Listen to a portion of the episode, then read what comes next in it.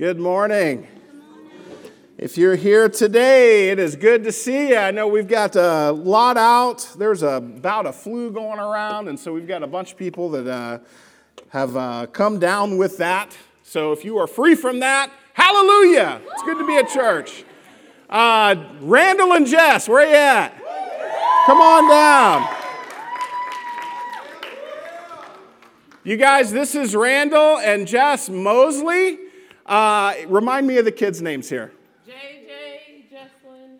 JJ. RJ in the kids' room and Elise. All right, so we got a crew here. Now, these two just got baptized yesterday. So, you guys give them a hand. I just wanted to introduce them to everybody and let you know we've got two new believers here with us. Uh, I've got some material I'm going to give you, a baby believers guide. We ran out of them, which is a good thing. That means we've had a lot of people become Christians, but we'll get those to you this week and we're going to keep working with you. You guys can go ahead and sit down. But you guys give them another hand. And that's, I got to tell you, it's just a big thing whenever you're a grown adult and you decide, I'm going to seek God first. And I'm going to start making changes as a grown up that often are difficult to make, right? Uh, we've got another one we want to bring to your attention today. Is Barb in here? Where's Barb? Come on, Barb. You guys, this is Barb. Uh, Barb also made the decision a couple of weeks ago uh, to put Christ on in baptism. She was baptized right after church, but if you missed, uh, we just wanted to make sure you knew that. Uh, you guys give her a hand. Barb, it's good to see you. I'm glad you're here. Go ahead and sit down. We'll get to that baby believer stuff this week as well, uh, unless somebody, unless you got the last one. We'll see. Um, but anytime somebody makes a commitment to follow Christ, guys, we want to make a big deal out of that because it, it, a big deal is made out of it in heaven. Uh, the Bible says every time somebody becomes a Christian, the angels are rejoicing in, in heaven.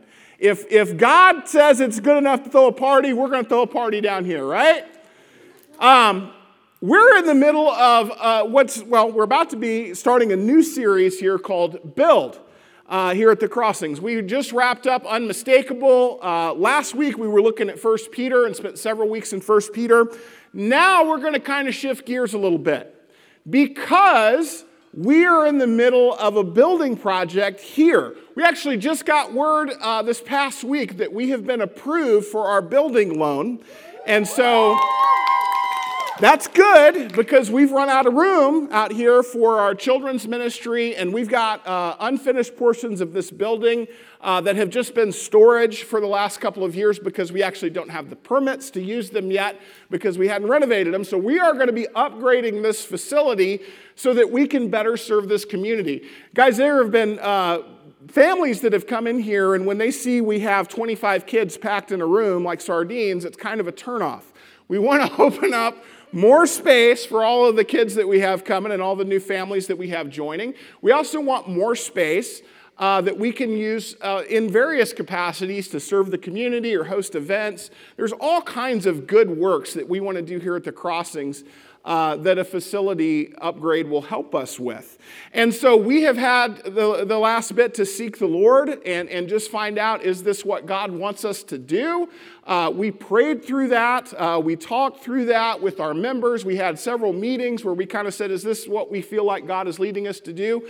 Uh, and what we want to do in the sermon series now is just kind of revisit some of those themes.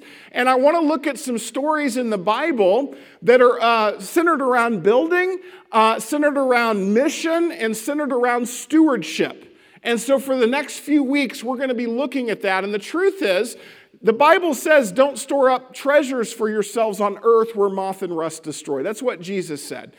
Jesus taught that our treasure is to be in heaven, it's not to be in earthly things, but God gives us these earthly things. He gives us these possessions. And our job as disciples and people who are trying to honor God with our lives is to be faithful stewards of the things that God gives us, where we use what we have for His glory. Amen? Now, we see in our church a lot of people's lives change. It's amazing the stories that come out of the crossings. And by the way, we're a church plant. Uh, we started this church just a few years ago. We have other partner churches around the St. Louis metro area. All of us are building right now. All of us. We got four churches. All four of us are in the middle of building campaigns right now. And the stories that are coming out of what's happening in our congregations are amazing. Stories of life change, stories of people overcoming addictions, stories of families being healed, stories of marriages being restored, stories about kids who are getting to grow up in stable households where otherwise it wouldn't be stable. We've got plans here to build a rehab center in this area where we're going to start focusing on helping women who are struggling with addictions, and hopefully someday we'll move in to helping men as well. Uh, we, we've got all kinds of things that we want to do and all kinds of stuff that we have plans for but we want to make sure we're being faithful stewards in the midst of this. We want to make sure that we're following the leading of God in our plans. We want to make sure that we're really honoring God with what we're doing. And we're not just kind of winging it or going off into business for ourselves, right? And so in this series, we're going to be looking at these themes. And we're going to look today, starting out in the book of Haggai. if you don't know who Haggai is, uh, Haggai is a prophet there's a little book in the Old Testament that is named after him. He's a man that God called to a very special ministry at a very special time. If you study the history of the Israelites and the story of God's people, you will know that they had an up and down relationship with God, where frequently the people of God were getting themselves into trouble, and then God was having to punish them to get them back on the right track. And then uh, inevitably they would, they would get back off track again. And it was kind of this cycle that would repeat itself. Well, when you get to Haggai, this is right after probably one of the worst butt whoopings God had given the Israelite people.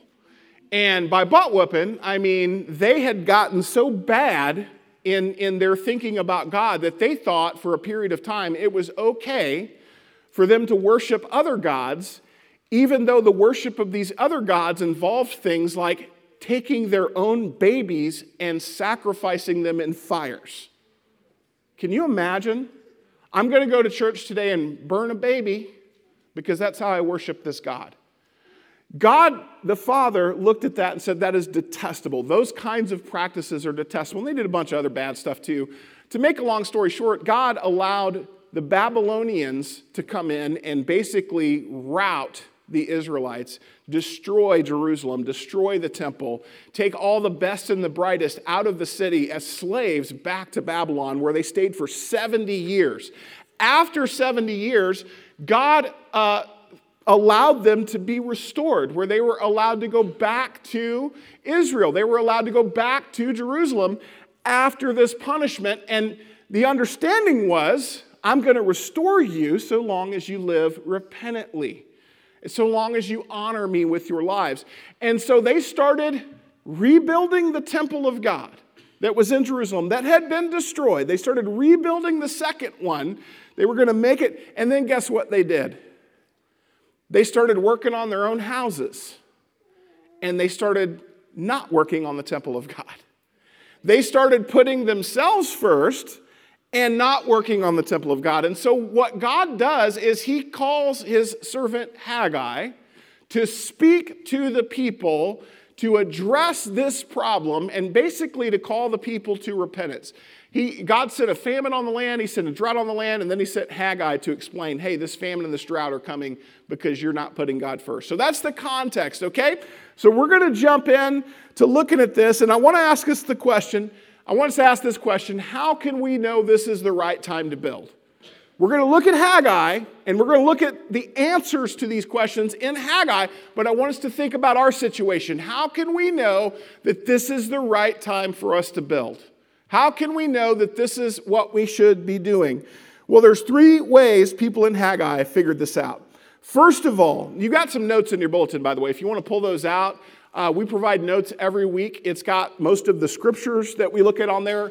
We take these notes and we actually use them in our small groups. When our small groups meet, we take the notes and we look at them and we say, how do we apply this to our lives? And that's pretty much what our small groups are. We'll talk more about that at the end. Um, but you've got some blanks in there to take some notes. The first blank is I can know this is the right time to build when number one, I'm listening carefully to God. I'm listening carefully to God. Now, throughout the Bible, there's a problem with people not listening to God. Often, even God's people don't listen to God in the Bible. They inevitably get into trouble. Now, I can say the same thing about me. I have not listened to God frequently in my life. Inevitably, when I don't listen to God, I get into trouble. Um, I'm going to go ahead and have Mike read Haggai 1 1 through 3, if he's ready. On the first day of the sixth month, during the second year, King Darius reigned over the Persian Empire. The prophet named Haggai gave a message from the Eternal One to man named Zerubbabel, Shealtiel's son and the Jewish governor of Judah, and Joshua, Jehozadak's son, and the high priest. This is what the Eternal, the commander of heavenly armies, who was more powerful even, the, even than the king, has to say. The people say the right time has not come to rebuild the temple of the Lord. Then Haggai, the prophet, spoke the word of the Lord. All right. So here, uh, he's got a message from the eternal one. Okay, that's God. There's a message from God that needs to be delivered. And how does God choose to deliver this message? In this case, he delivers it through a person. He delivers it through a guy named Haggai. Haggai is what we call a prophet, okay? A prophet is someone who speaks on behalf of God. Now, often, whenever you think of prophecy, if you grew up going to church or if you grew up uh, just hearing that word, you might think of future telling. Like a prophet is somebody who tells the future. A prophet is somebody who makes predictions, okay? Sometimes, about 5% of the time in the Bible, okay? 5% of the prophecy in the Bible is future telling. 95% of prophecy in the Bible is not forth telling, it's foretelling. Or excuse me, it's not foretelling, it's forth telling. What I mean is, a prophet will speak into a situation. A prophet will speak truth into a situation. Won't necessarily predict the future, he'll just say, here's what God thinks about the situation you're in. Here's what God would say. If God were sitting right here, here's what God would say about what you're going through. Here's what God would say about your attitude. Here's what God would say about your action. Here's what God would say about your belief. That is a prophetic ministry. Now, uh, prophecy, when we think of prophecy, we think Old Testament a lot of times. Prophecy was not just an Old Testament thing, if you understand prophecy correctly. Prophecy goes all the way through the New Testament. How many of you guys became Christians because somebody spoke the word of God to you? Raise your hand. Okay? That's 100%. Guess what? There was somebody acting as a prophet in your life because they spoke the word of God to you. They told you what God thinks about a situation, they told you what God thinks about you. They spoke on behalf of God. That's what a prophet is. Now, some people have the gift of prophecy, where it's a supernatural gift. You don't have to have the gift of prophecy to serve as a prophet, though. All you got to know is God. Like, you can act as a prophet in somebody's life. It doesn't have to, God doesn't have to like zap you with the Holy Spirit and just take over and speak to you. Now, He can. He can, and that's probably what's happening with Haggai, okay? That's why it's written in the Bible. But God can also speak through you because you know God's word. If you just know what God is like, if you know what God thinks, if you know what God says about certain situations that are similar, you can say, This is what I think God would say in this situation. You are acting as a prophet. It says in, in 1 Peter, we didn't look at it when we were going through the lessons, but it actually says, Peter instructs us to speak to one another like that. Speak as oracles of God to one another. You need to know God so well that you can speak about what He thinks about stuff because you've spent time with Him. Okay, and if you're not there yet, that's okay. That's part of why you need to be in the Word of God so that you can know Him like that. And that's something that happens over time as you get closer to Him, as you learn more. You get to where you grow in wisdom. And, and as you grow in wisdom, you're able to understand what God thinks and what God says. That's all wisdom is is understanding what God thinks and what God would have you do in any situation, right? Uh, as you grow in wisdom, you can speak on behalf of God. Often, your greatest spiritual growth in your life is going to occur because someone acted as a prophet in your life. God put somebody in your life where they were able to speak His truth into your life that applies to your specific situation. You guys tracking with me? You will grow more as you listen to God's people coach you than you will just taking your Bible and going off on a desert island and being by yourself, just you and God. Why? Because that's how God works. God works through people. God works through ministry of life on life discipleship often. It's, it's normal, it's normative in the church. That's why we have the relationships that we have. That's why we have the community that we have, because God works through people. In here, He's working through Haggai.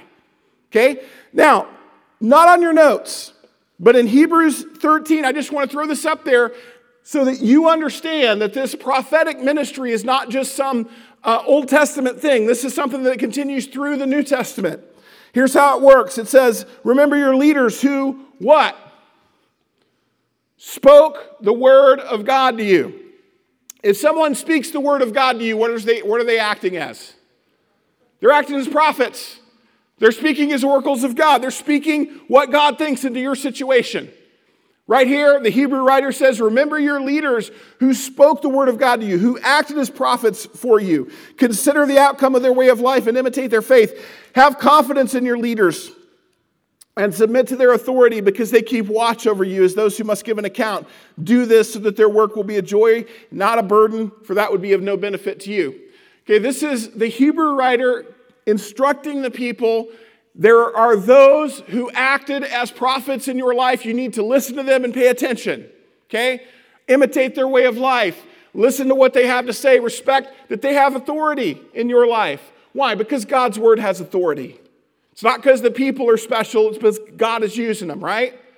Haggai's words had authority. Why? Because he's speaking on behalf of God. It's not about Haggai. He's not in charge, but God is. He works for him, okay? That's why you obey, because the man behind the man, the, the, the God behind the man. Uh, how should I respond when somebody comes and says that they have a word of God for me? Have you guys ever had somebody come and tell you that they have a word from the Lord for you, but then they're nuts? no, seriously. Have you ever had that? No. I have. I have. Uh, there are some people who believe any thought that comes into their head is God. And he wants to, to be shit. It, you know, really, they just had one too many burritos for lunch. But seriously, there are theologies, guys, there are whole fellowships of churches that basically, okay, let me just, I, grew, I used to live in San Francisco. There was a Pentecostal church up the street from my house. Like I drove by it every day. Um, there's a documentary that a filmmaker actually produced about it, and I can't remember the name of it but it is so awesome. I recommend it to everyone. In fact, we should watch it here at the church sometime just so you guys can see. It is awesome. But it's also crazy. The pastor at that church up the street from me in San Francisco is one of those guys that thought any thought that came into his head was God speaking to him. He had this group of people giving them money because he believed God wanted them to build a spaceship and go to the moon. I'm not even joking. And people were throwing money at this guy. He's not around anymore. The, the church went away. But, guys, you, what do you do when somebody comes and says, Hey, God wants you to give me some money so we can build a rocket ship and go to the moon? How do you respond? Okay, somebody said no thank. Yeah, that's probably good. Look, here's what I would recommend. Anytime somebody comes and says, I got a word from the Lord for you, you want to know what God will never do? He'll never contradict His word. He's never going to contradict His word. If somebody comes and, and says, God has this plan for you, you need to take that word and take it back to the scriptures. And that's what God says. In, in, in uh, 1 Thessalonians 5, again, not on your notes, you can just make a note of this. It says, Do not stifle the Holy Spirit. Okay?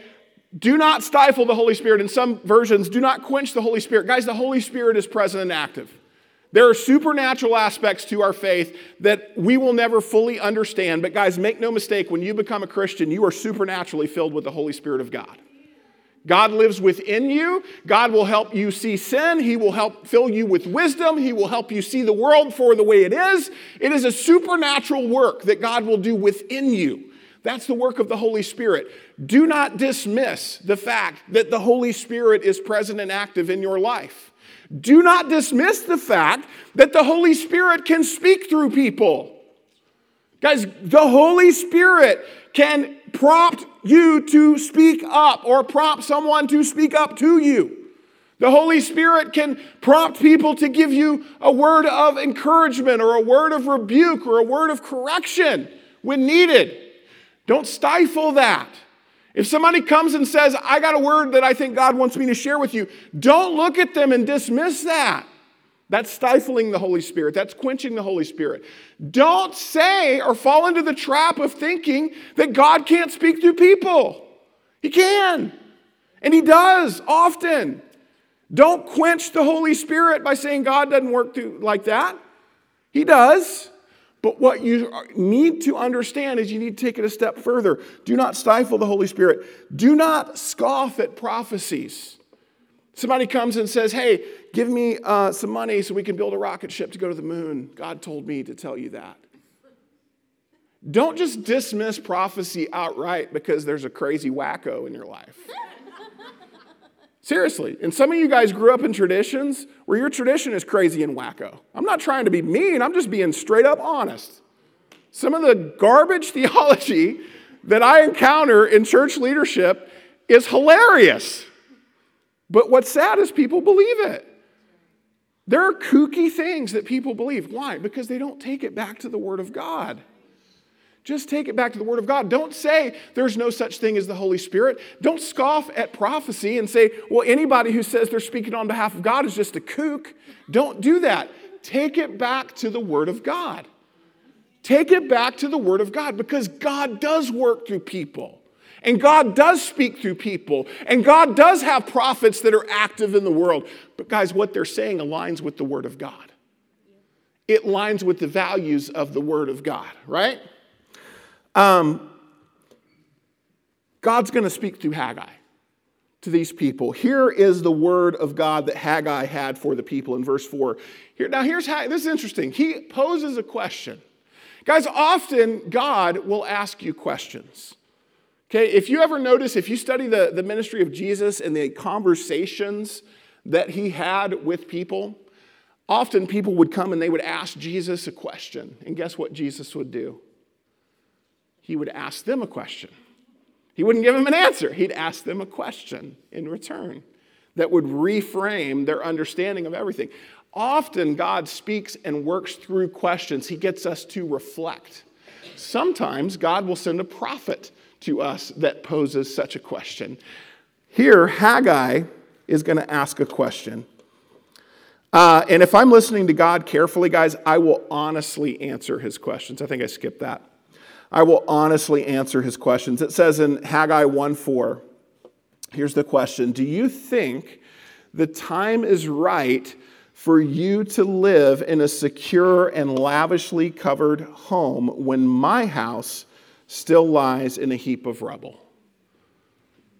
Do you think you should have a really, really nice house while you're just neglecting my house? Now, guys, God had restored them from Babylonian captivity. You got to understand, they were slaves for 70 years. These are people who grew up as kids hearing we used to have this wonderful temple. We used to have this wonderful setup. We were in Jerusalem. We were secure. The, the land had met all of our needs. God met all of our needs, but we were unfaithful.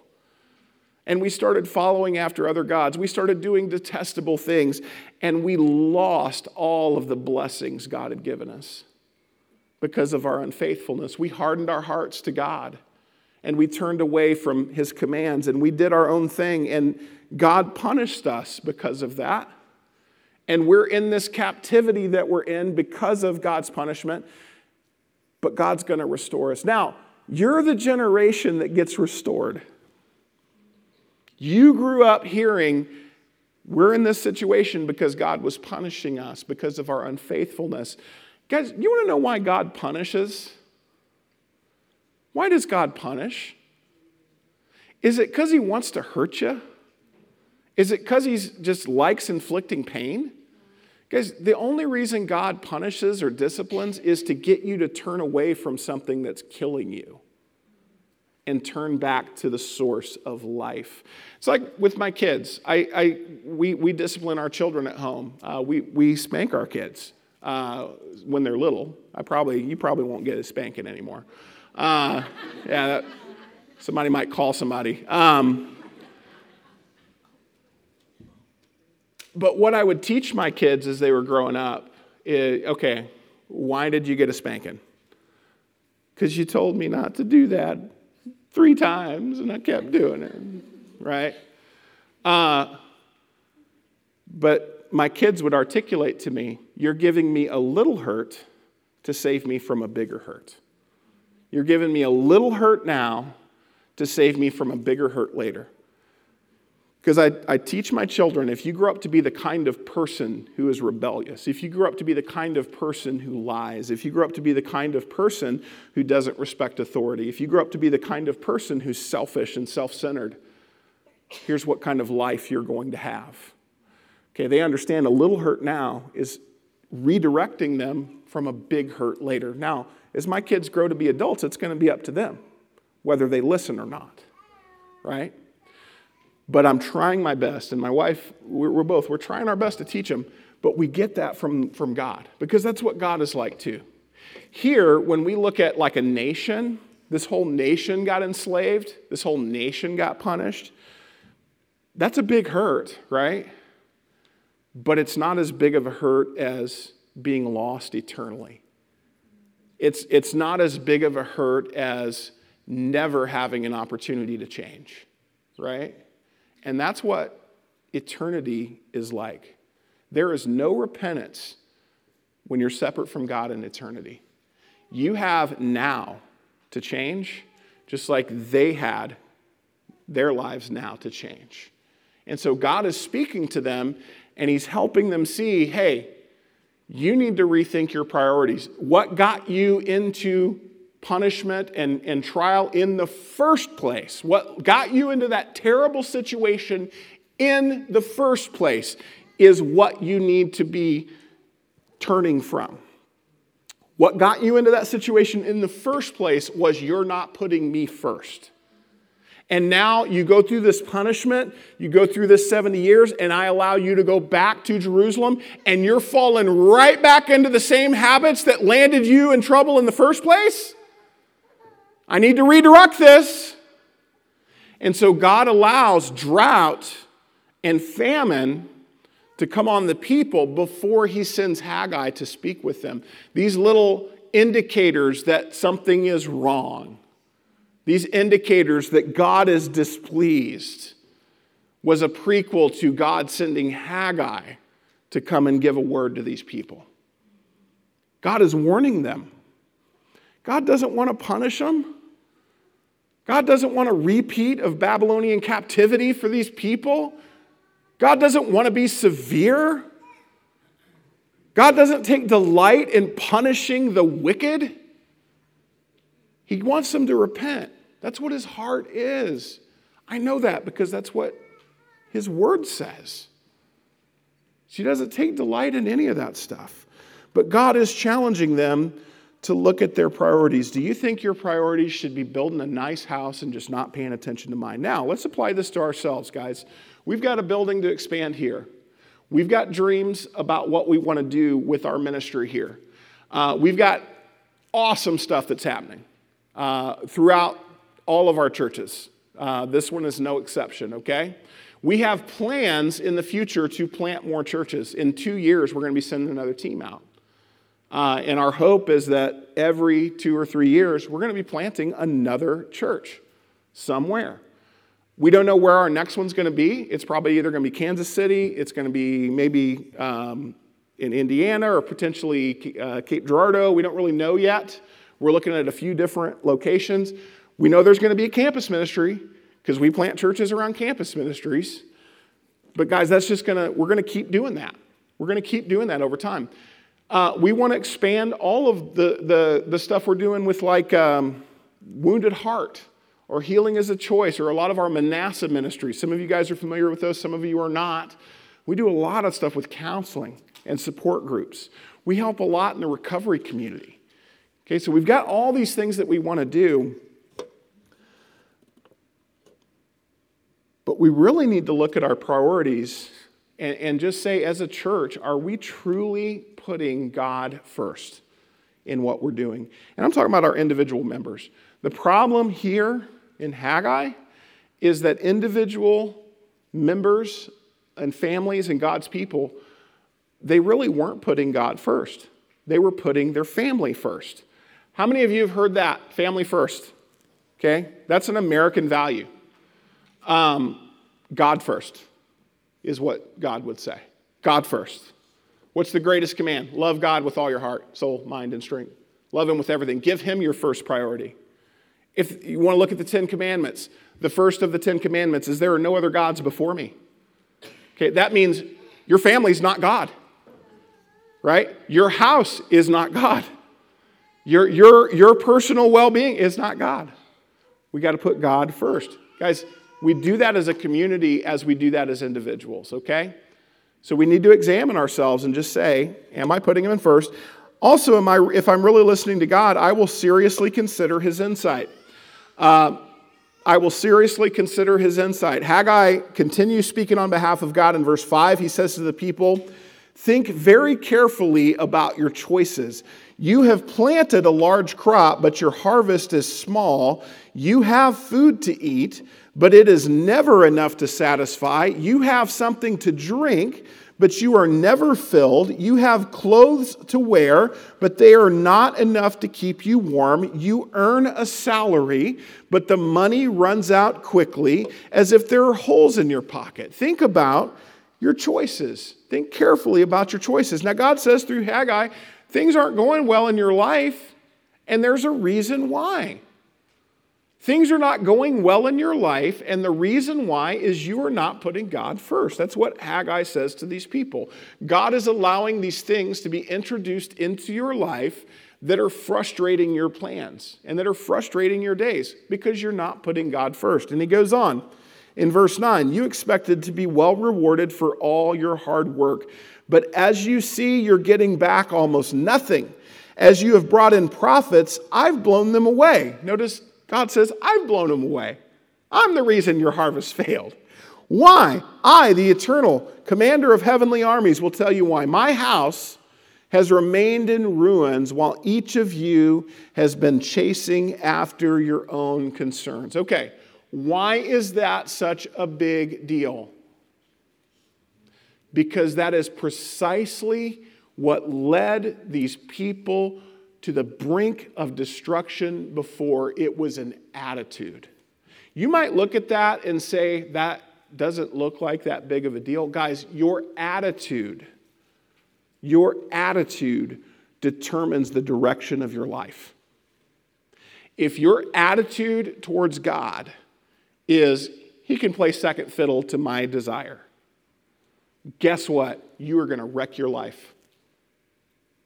If your attitude towards God is, I'm not really going to put him first, I'm going to be religious. But uh, where, like, the rubber meets the road, where I'm challenged on things that I don't really want to change or I don't really want to deal with, I'm just going to ignore that stuff. That's not putting God first. Whenever you become a Christian, when you become a disciple and you're baptized, your baptism what you're saying is that old me is dead. That old me, that old way of life is gone. It's, it's done for. That doesn't mean I'm not going to struggle, right? But you're making a commitment to be a new creation in Jesus Christ where you're putting God first. You can't, you can't be half hearted in that commitment. You've got to be serious about it. If you're half hearted in that commitment, uh, you're not committed. Like it doesn't work like that. Jesus says if you're lukewarm, like either get in or get out. You know, he says in the book of Revelation, God says, if you're lukewarm, I'm going to spew you out of my mouth. Like, just, it doesn't work like that. You're either in or out. And so here, the people were like one foot in, one foot out. We're going to play the religious game. We're going to go to temple to worship, but we're not really going to work on the temple because I got my house. And that's more important, right? Need some me time. That it doesn't work like that. He says you need to be committed. And God tells him he's withheld his blessing precisely because they didn't put him first, but it, guys, it was their attitude that was so alarming here and God is correcting an attitude. If you have this attitude in you, you need to understand that God is, God is going to correct that in you. Otherwise, it's not going to go well for your life. And if I'm really listening to God, I will also quickly obey God's will. so, God is calling for a reorganization of their priorities. This required action from the people we see in verse 8. Haggai says, Go up to the mountains and bring down trees to make lumber and build my house.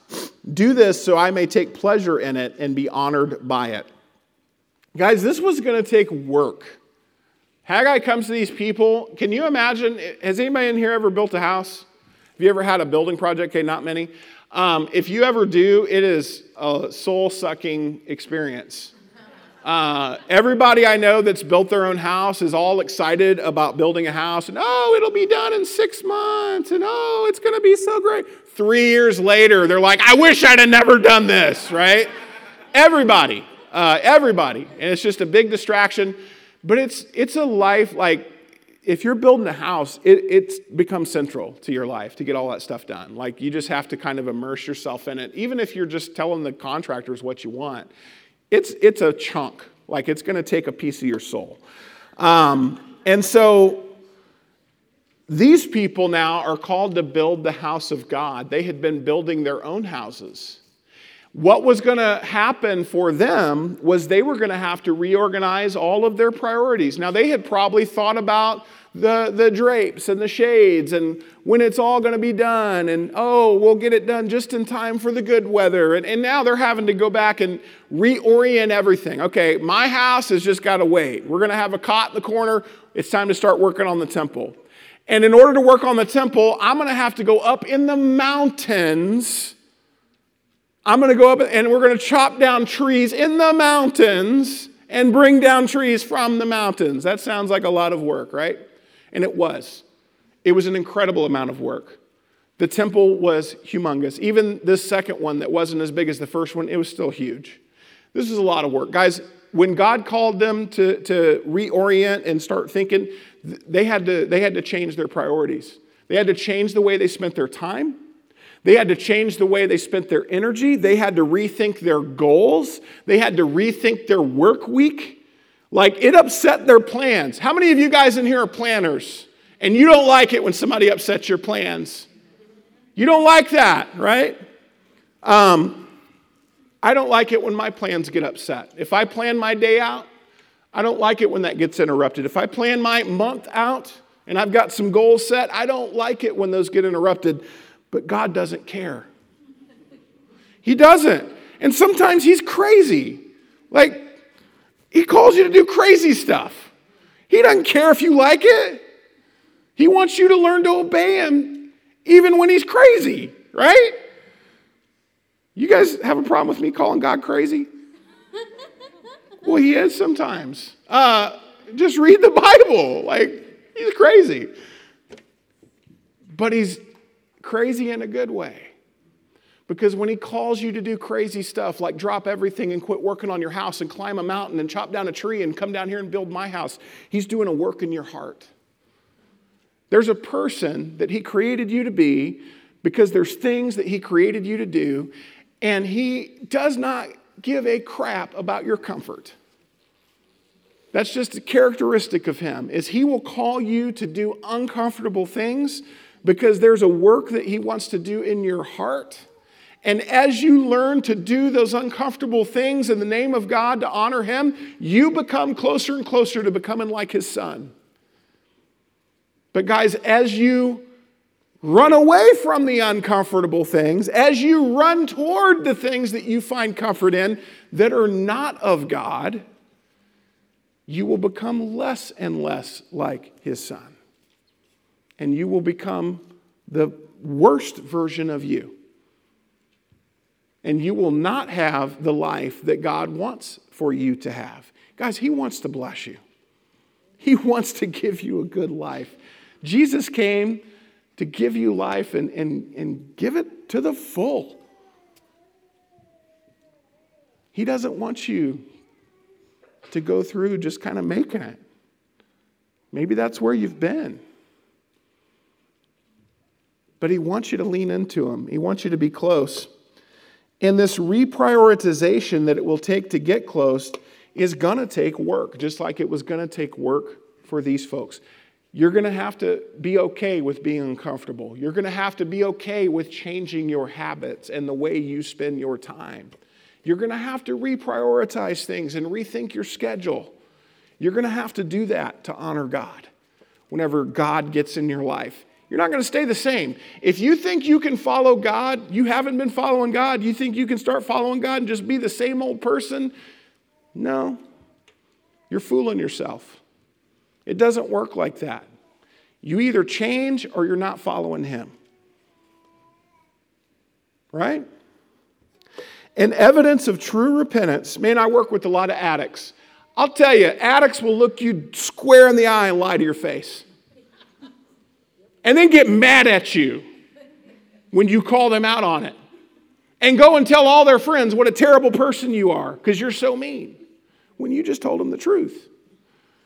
This doesn't surprise me anymore. I am an addict, number one, but I've worked with so many over the years, I just don't get surprised by it. It's just Tuesday. Like, that's just how it works, right? So and so saying I'm mean again to all his friends. Why? Because you told him the truth, right? Doesn't bother me. They'll look you square in the eye and lie to you. And uh, one thing in working with addicts is I don't trust anything they say if they're an addict. Some of you in here, I don't trust anything you say, okay? I ain't trying to be mean. I'm just telling you the truth. And I'll tell you to your face. Like, you want to know what I trust, though? What I see. I'll trust your actions. You tell me you're never going to do it again? Okay. I don't believe you. Seriously. Like, I, what I will believe is what I see. I will believe what I see. That's, that's the truth. And uh, this is the same of repentance, guys. If you say you repent, you want to know how it's going to show up? It's going to show up in your obedience. And we know the people of God in Haggai repented precisely because it showed up in their obedience. In Haggai 1:12, then Zerubbabel, Shealtiel's son, Joshua, Jehozadak's son, and the high priest, and all those who had returned, look at this, they obeyed the voice of the eternal, their true God, they took seriously the message brought by the prophet Haggai. They proved their repentance by their deeds. Now, this is what Paul would call people to do uh, whenever he was preaching in, in the book of Acts. Is Paul would go and he would preach people to turn to God, repent and turn to God, and prove their repentance by their deeds. The proof's in the pudding. You say you've repented, it's going to show up in how you live. If you say you repented, but then it doesn't show up in your action, you're just, you're just lying. Just, it's just the truth. You're lying. It shows up in your actions. We have um, believers that, that come in here sometimes and will become Christians, but then they won't really change. And that's not evidence of a real conversion. That's just evidence of you just being religious, man.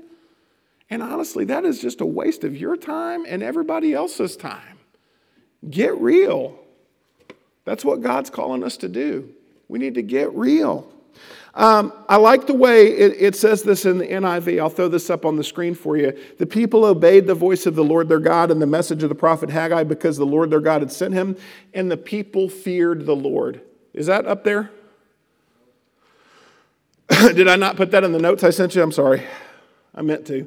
Um, it says uh, that that last line is the people feared the Lord. Uh, it says in the, in the voice here that they took seriously the message brought by Haggai. That's the same understanding. Guys, if you fear the Lord, when God puts somebody in your life that speaks the word of God to you, you listen to them. That's evidence that you take seriously what God has to say.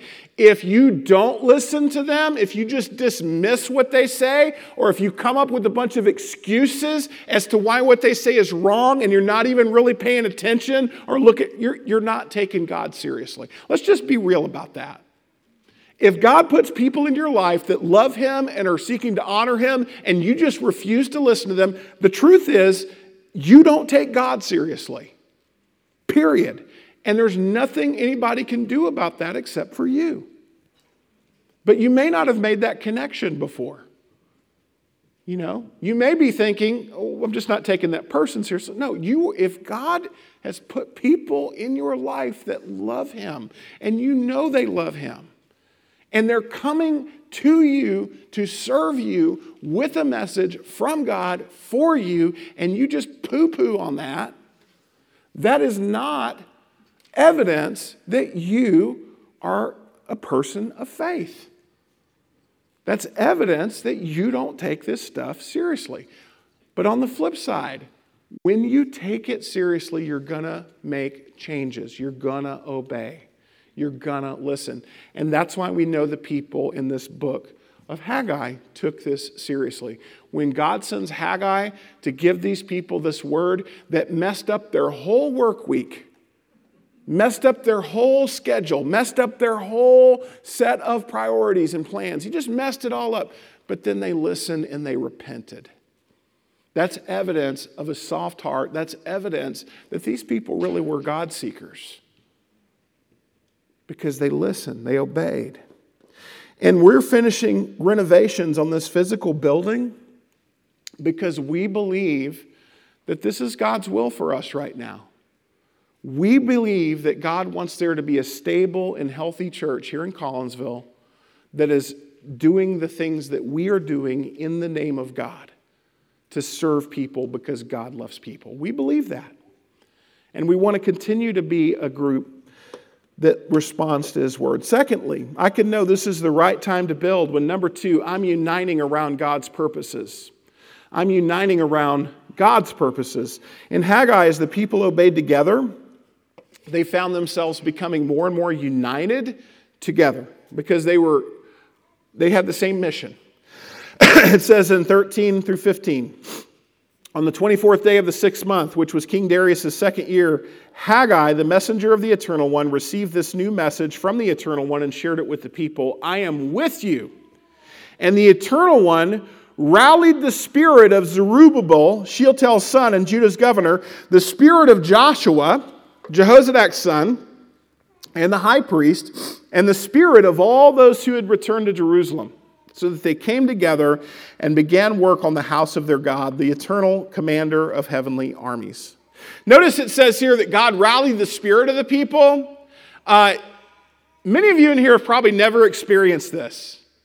But if you get together with a community that's really seeking God, and you are in step, you believe with the Spirit of God, and you guys are going out on mission together, and you start to see God do things through what you're striving to accomplish, there is a rallying that takes place through God's Spirit eternally that is awesome to experience.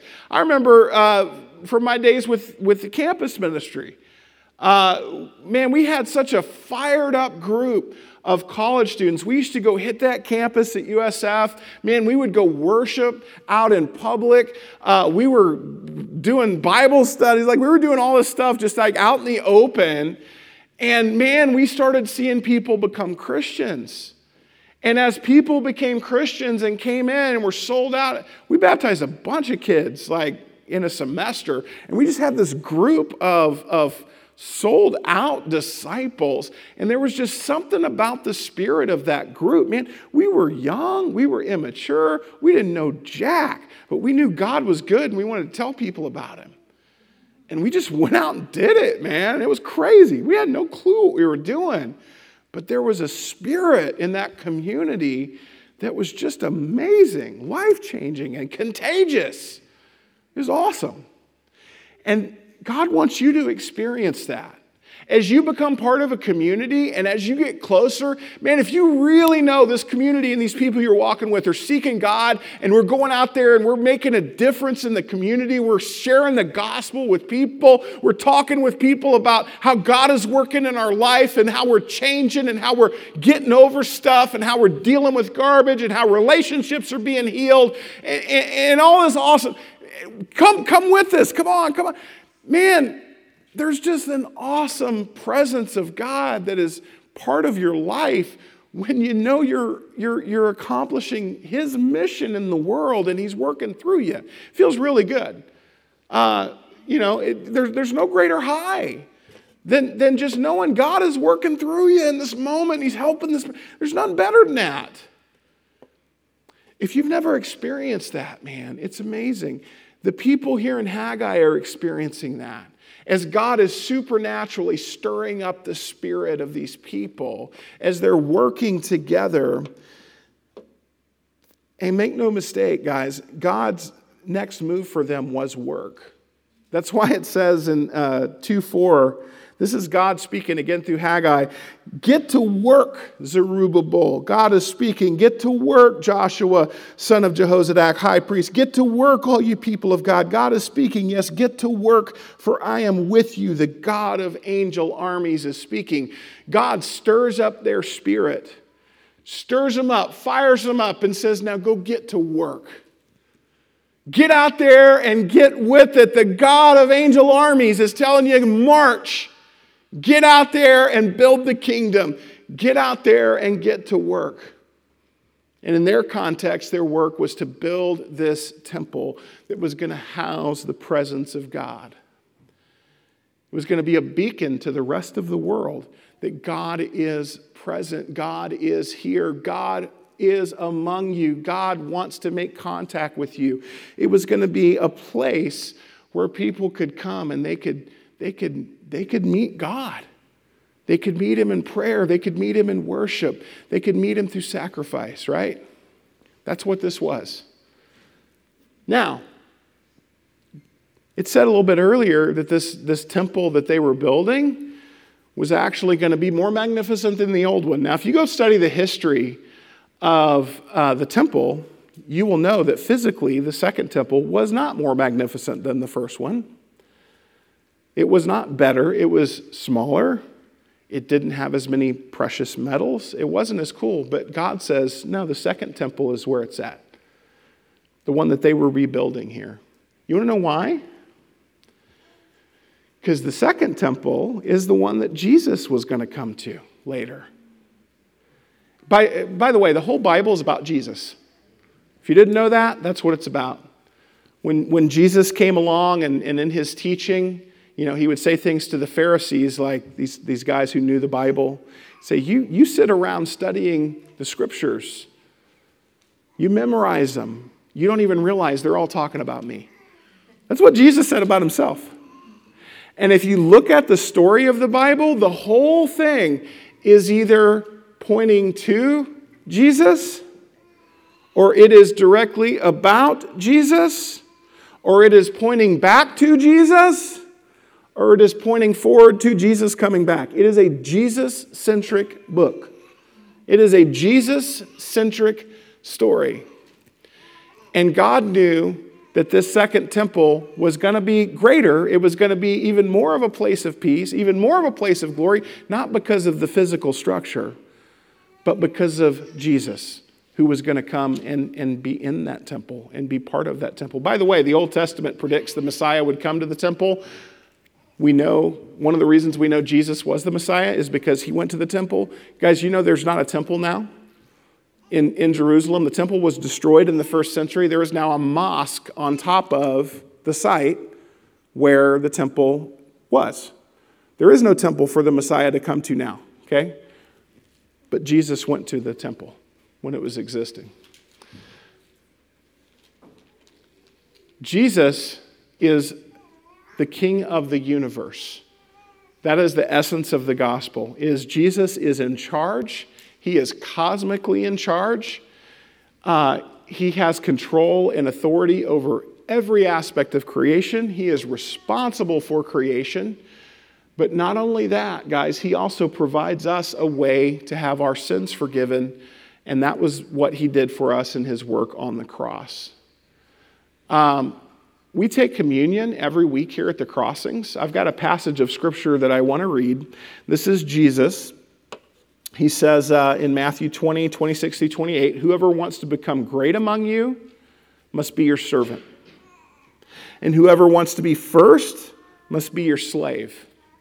Just as the Son of Man did not come to be served, but to serve, and to give his life as a ransom for many. Jesus says, I came into the world not for the world to make a big deal out of me, not for me to sit on a throne and rule. I came to the world to serve. And what he says to us is, I set an example for you. I was selfless. I put the needs of others first. I put God first in all things.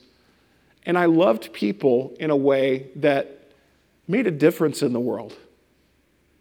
I spent my energy helping and serving others. I was tempted to sin, but I never sinned. I set an example for you in all aspects of life. And if you ever say, I can't, I want you to know you can with my help. That's what Jesus says. That's what he models for us. You and I have a chance at being right with God because of Jesus. Without him, we didn't have hope, right? We have a chance because of what Jesus did for us on the cross. When Jesus died on the cross, he took our sin onto himself. He gives us his righteousness. He took our death onto himself. He gives us his life. He took our darkness onto himself. He gives us his light. All we have to do is follow him. All we have to do is submit to him. But there are things in your life that are keeping you from submitting to him. There are things in your life that are keeping you from following him. There are things in your life that need to go. Part of why he gave us communion and told us to do this every week is because before we take communion, he calls us to examine ourselves. Is there something in my life that is keeping me from being the man or the woman that Jesus is calling me to be? Is there something in my life that needs to go? Is there an attitude? Is there a habit? Is there uh, some kind of addiction? Is there some kind of selfish proclivity or, or something in me that needs to go? We're going to take communion this morning um, as we think about being united around God's purpose, uh, I want you to just examine yourself this morning as we take communion. And, guys, is there anything in your life that is holding you back from being fully committed to Jesus as the Lord of your life? Your communion time is a time to reflect on that and a time to make, make changes if need. Guys, if you need help, you need to talk to somebody. Don't just sit and struggle silently. You need to talk to somebody, okay? Think about that as we pray and, and meditate this morning. God, uh, thank you for the gift of communion. Uh, I pray as we take this together, we will remember that this is a time to examine ourselves. And if there's anything that we need help changing, or God, if there's anything that just doesn't honor you, Help us to, to take steps today to rid ourselves of that. And if we, if we need to ask for help, God, help us to do that. Help us to know this is a safe place. If we have an addiction, we can get help. If we have a compulsion, we can get help. If we, if we need counsel, we can get help. Help us to be brave enough to ask for help if we need it. And it's in your name we pray. Amen. When we get our hearts right, when, when we get on mission, when we start walking in step with God, we inevitably get to bless people because that's what God wants to use us to do. Um, last point here I can know this is the right time to build when number three, I'm seeing from God's perspective. I'm seeing from God's perspective.